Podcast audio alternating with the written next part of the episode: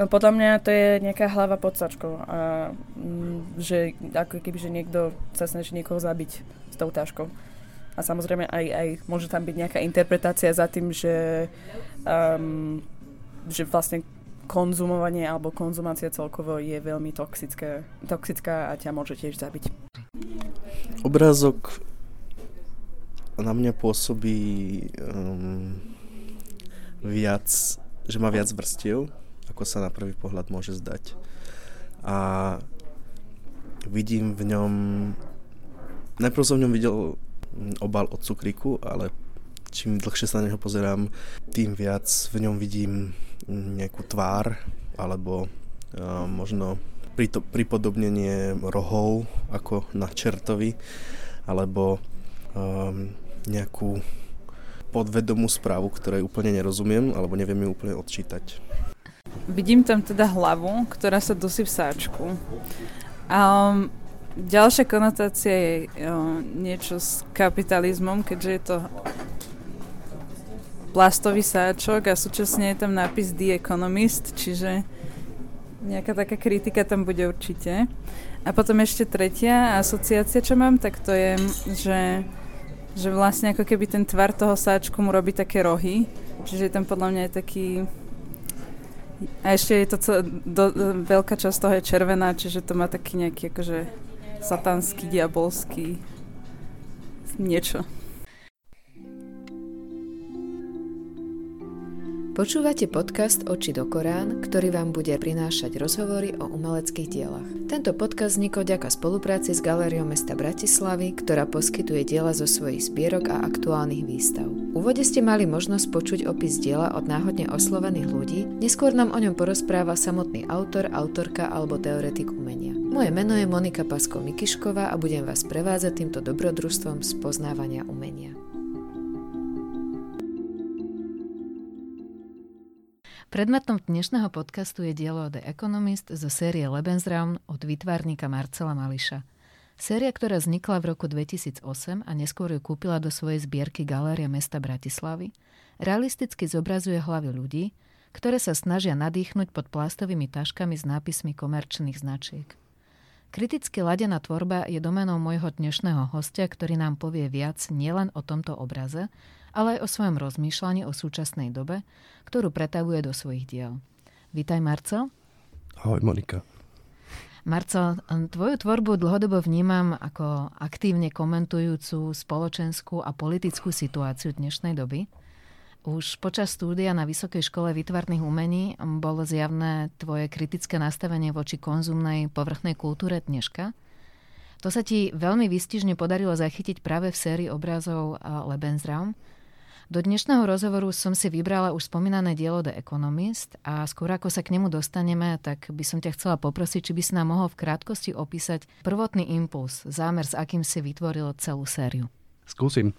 Uh, Monika, to som robil strašne dávno, to je už normálne koľko, 11 rokov dozadu aj viac, čiže ja som pomaly postupne aj zabudol, čo boli tie prvé pôvodné impulzy, ale jak si správne pamätám, tak ja, ja som v tom čase zažíval také nejaké ja neviem, čo to bolo také, že, máme, že existenčný tlak alebo tlak na moju existenciu z celého okolitého priestoru.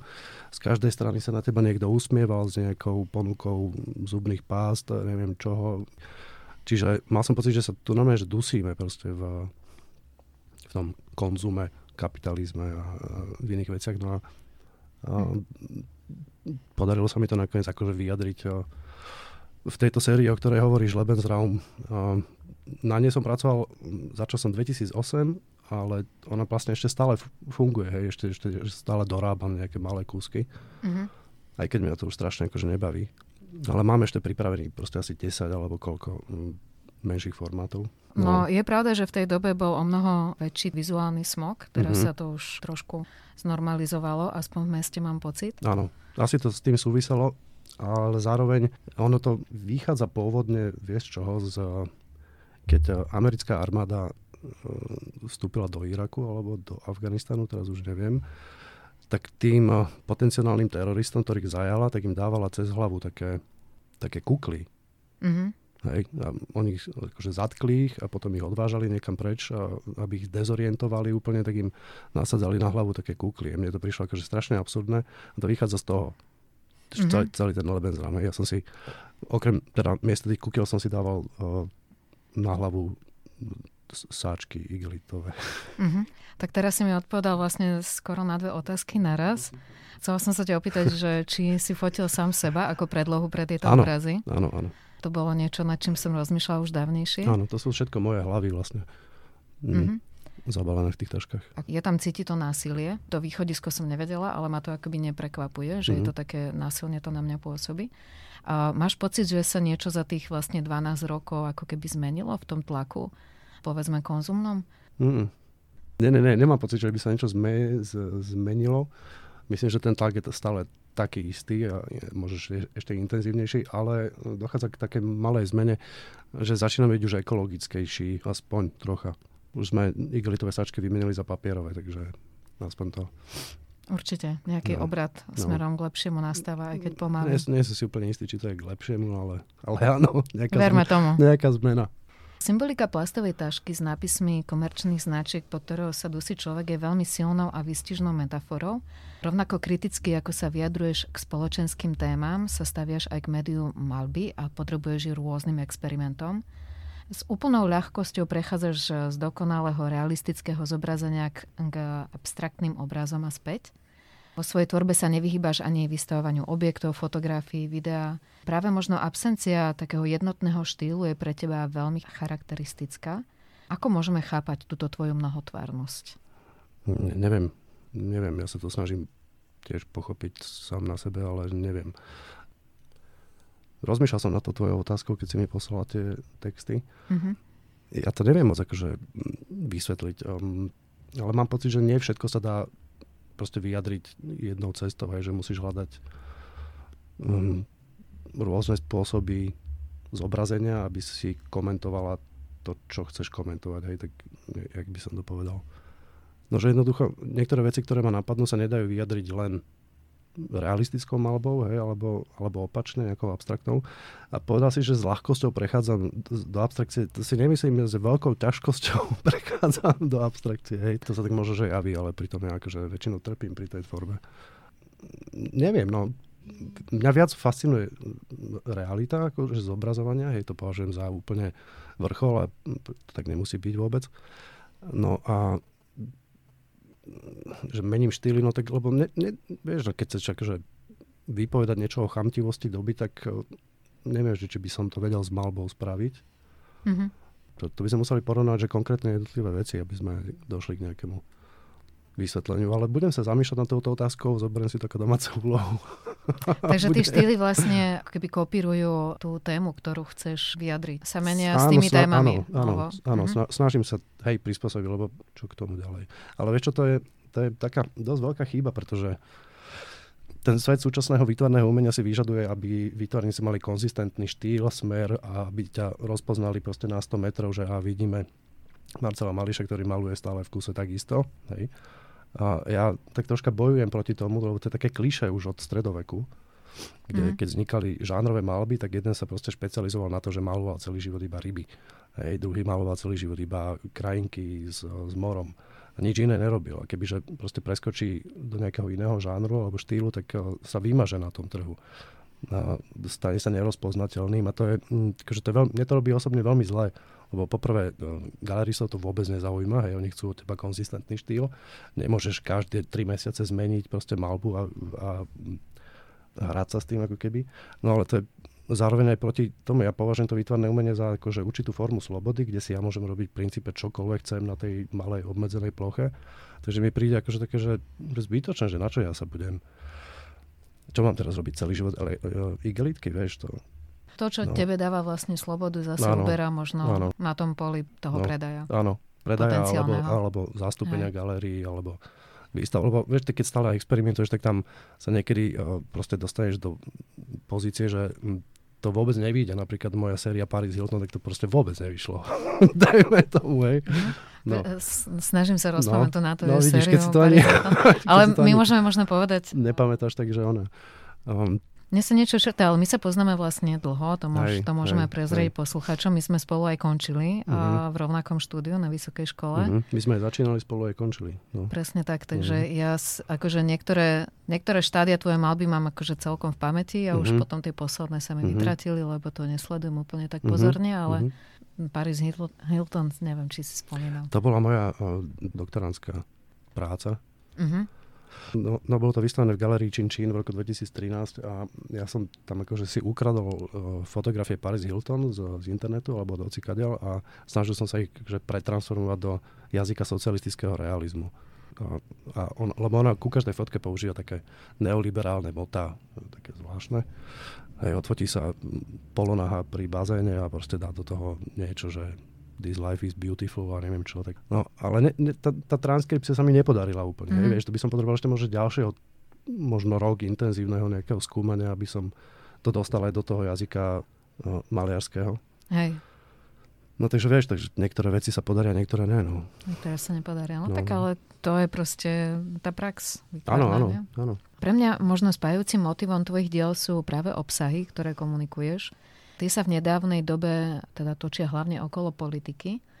V čerstvej pamäti mám akciu z Atria Slovenskej národnej galérie, kde si vytvoril autorskú repliku strateného obrazu vďaky zdanie českého a slovenského ľudu generalisimovi Stalinovi alebo výstavu v ateliéri 13 krajinka jebnutých.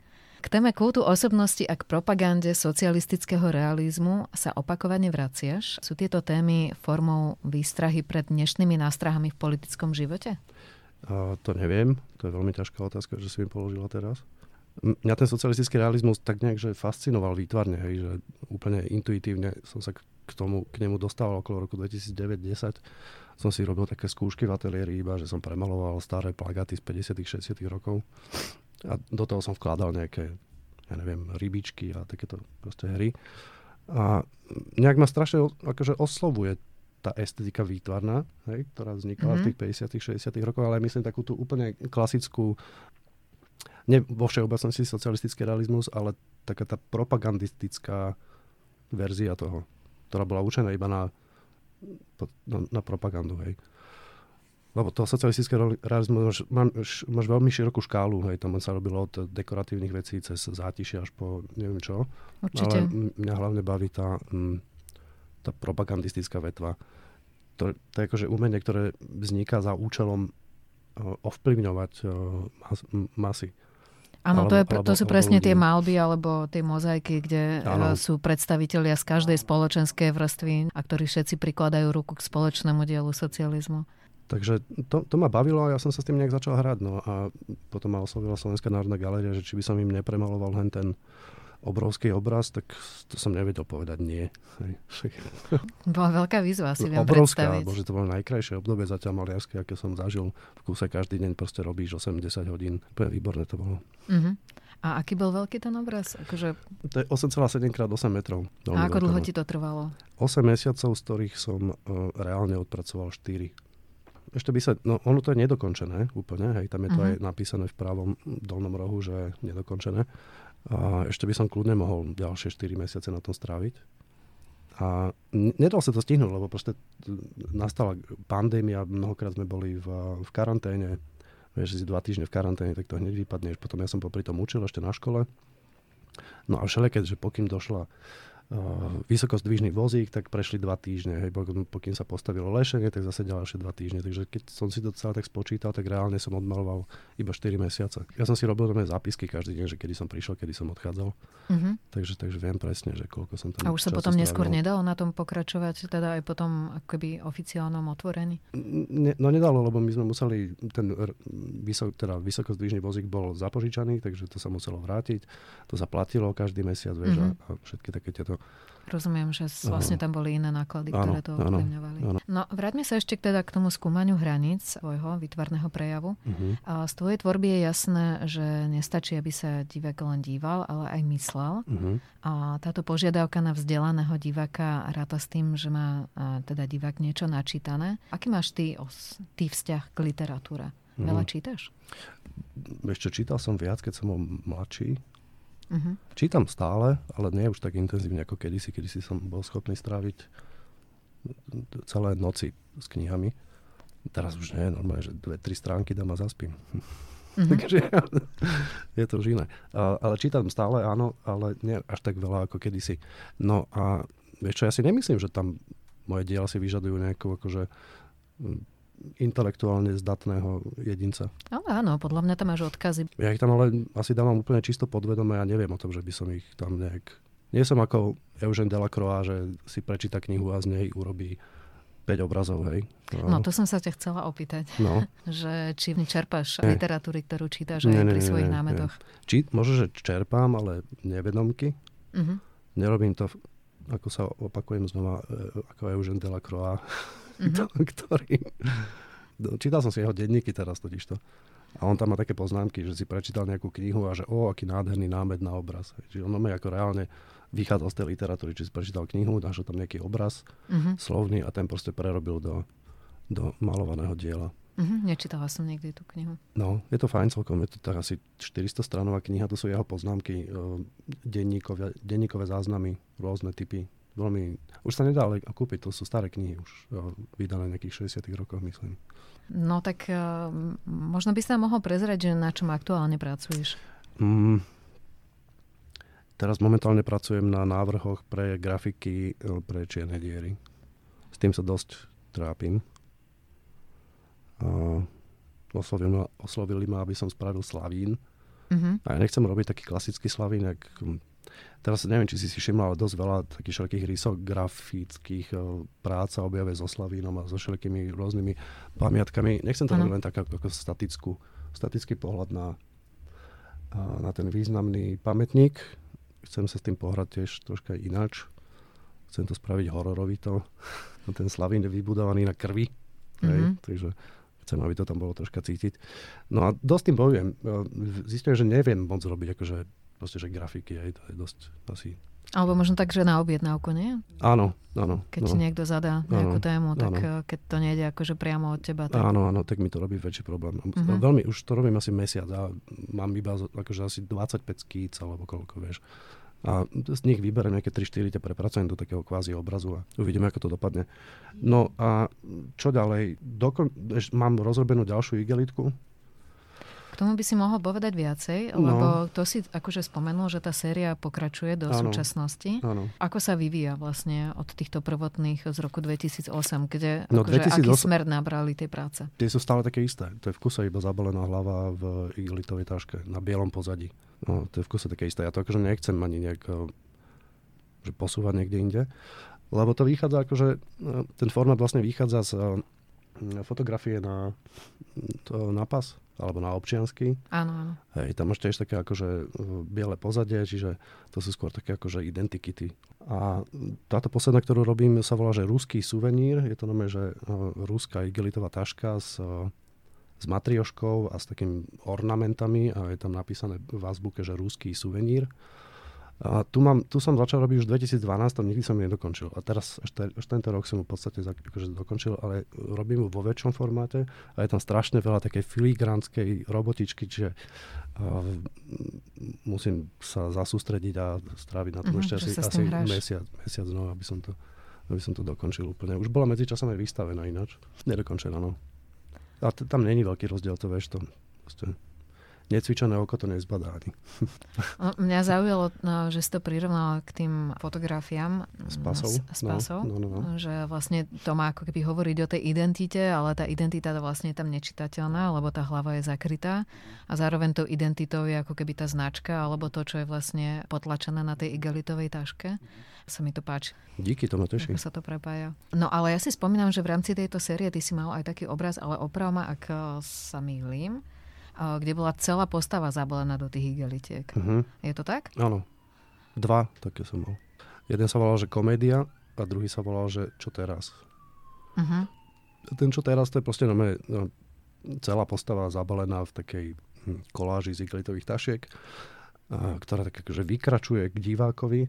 A to je vlastne citácia Josefa Boysa, toho diela, ktoré sa volá, že La rivoluzione siamo noi, neviem, či to poznáš, to je taký úplne jednoduchý, jednoduchá fotografia, na ktorej Boys tak rázne vychádza z obrazu von a akože ukazuje ľuďom, že poďte, že my sme revolúcia, musíme to tu nejak zmeniť alebo niečo podobné. Mm-hmm.